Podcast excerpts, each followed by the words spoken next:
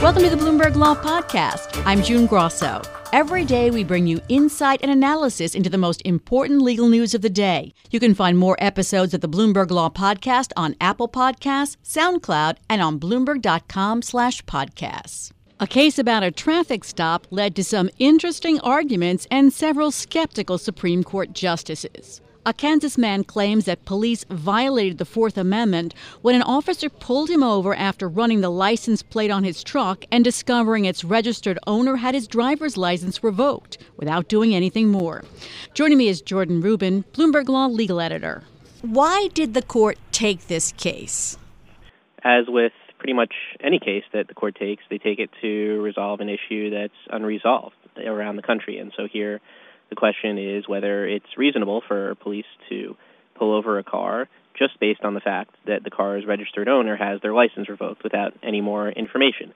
And so whether it's because some justices wanted to take the case to say that it is reasonable or it isn't, at any rate, it's an issue that it seems that the court at least felt it was reasonable to want to clear up. In this case, the registered owner's license was revoked, and the officer stopped him driving his truck. What was the claim by the defense? So, even though it was actually the registered owner of the car, Charles Glover, who was in fact driving the car, Glover raised the argument in a suppression motion that there wasn't a good enough reason for the officer to think that it was Glover before he pulled him over.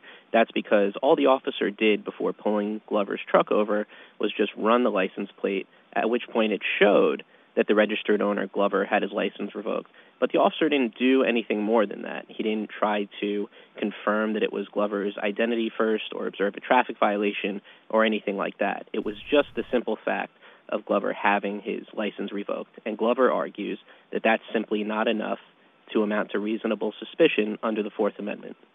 So, what should the officer have done? He's not supposed to stop the truck unless what? What else was he supposed to do?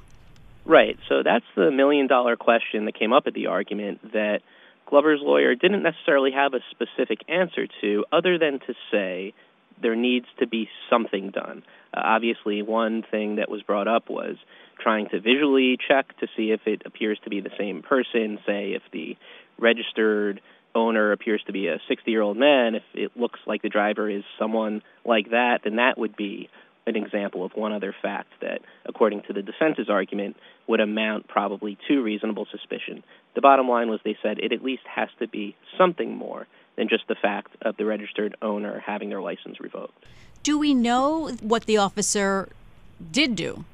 So it's a very good question, and it raises sort of a weird aspect of this case, which is that at the stage of the suppression motion, the officer didn't testify at a hearing. All we had were stipulated facts, meaning both parties, the prosecution and the defense, they agreed to a certain set of facts without testing them in the crucible of cross examination. And essentially, what it boiled down to was simply the fact of the officer saying, the car was driving, I ran the plate, it came back as a registered owner having license revoked, and that's it. So is it possible that the officer did something else?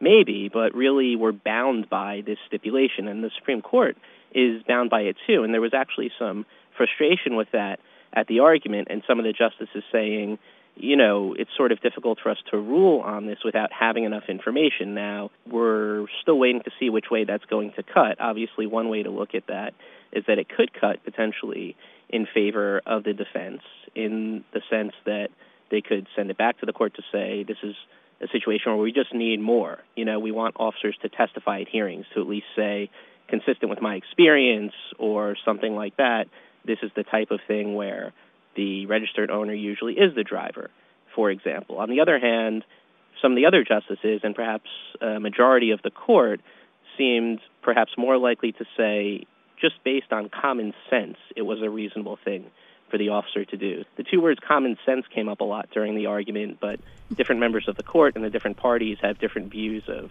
what exactly is common sense in this situation. Chief Justice John Roberts seemed particularly exasperated. He said, Do you think it's totally random who the driver is? In other words, it's registered to Fred Jones, but it could be anybody in the world?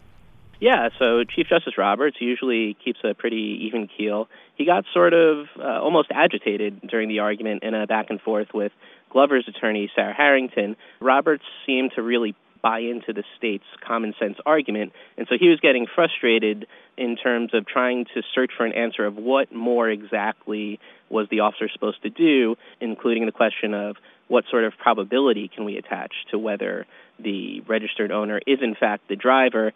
And Roberts, as well as Justice Alito and some other justices, they were sort of frustrated at the defense essentially not buying into the state's common sense argument from their view.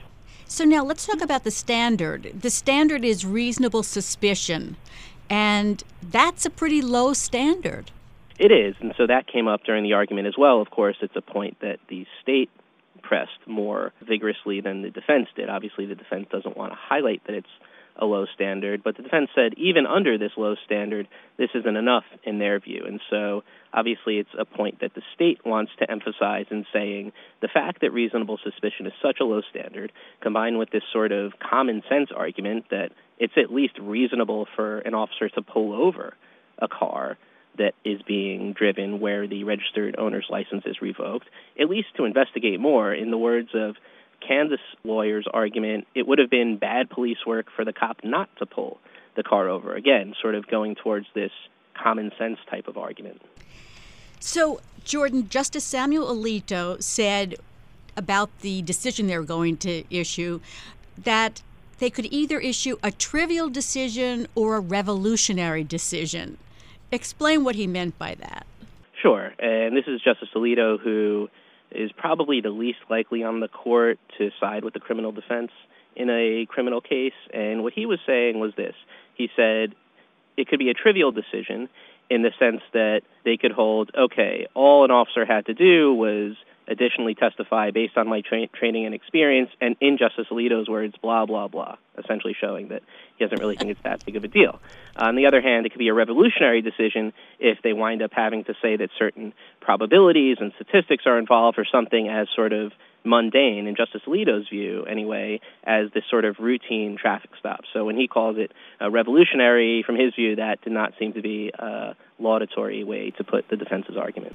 It's times like this that I wish we had the audio of the of the Supreme Court arguments earlier than when they do let us hear it. Um, oh, for sure, and that's uh, and that'll be posted Friday at the end of every week. And there's also a good part of the audio, I would say, to check out for Justice Gorsuch's impression, or so it seemed, of a New York City police officer. That was another fun moment of the. I hear he got called on that. He did, and then uh, it, Glover's lawyer. Uh, Sarah Harrington uh, told him this case was actually taking place in Kansas, not New York, and Gorsuch said, "Touche." So, that was a lighthearted moment in the argument. Finally, uh, is it public safety on one side versus privacy on the other? Well, what Glover would probably say is that public safety doesn't have to be sacrificed in order to abide by the Fourth Amendment. What the state is saying, they point to the fact that having unlicensed drivers on the road is a very dangerous thing, and that in their view, sometimes making these traffic stops are really the only opportunity that law enforcement have in order to prevent fatalities. And so they, even though this is sort of a routine, maybe seems like not such a big deal, you're just pulling a car over, from the government's view, it actually is something a lot more serious than that. And at the same time, from the defense point of view, it's a lot more serious than the government is giving it credit for in its own right. And by that, that's going to sort of the argument that if it isn't the person driving whose license is revoked, then they're being subjected to a seizure that they otherwise wouldn't be subjected to if an officer had attempted to confirm their identity first. So there are those two arguments on both sides. There certainly are competing interests, and we're just going to have to see what the court does with all that. Thanks, Jordan. That's Jordan Rubin, Bloomberg Law legal editor. Thanks for listening to the Bloomberg Law Podcast. You can subscribe and listen to the show on Apple Podcasts, SoundCloud, and on Bloomberg.com slash podcast. I'm June Grasso. This is Bloomberg.